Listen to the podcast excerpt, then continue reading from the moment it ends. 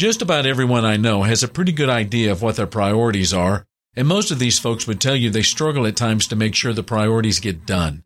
The result? They live with varying degrees of guilt and frustration. In order to better address the most important things in your life, let me first suggest you accept the reality that there are only 168 hours per week, and that's not going to change. You can't do everything, so move the most important things to the top of the get it done list.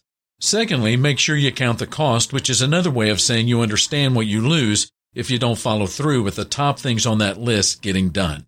Knowing the cost of not getting a priority tackled is a great motivator to make sure that it really gets done.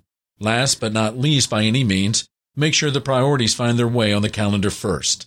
This is Mark Absher of the MacArthur Park Church of Christ encouraging you to live a life that focuses on priorities. Visit our church online at macarthurchurch.org. The MacArthur Park Church of Christ, connecting God and people.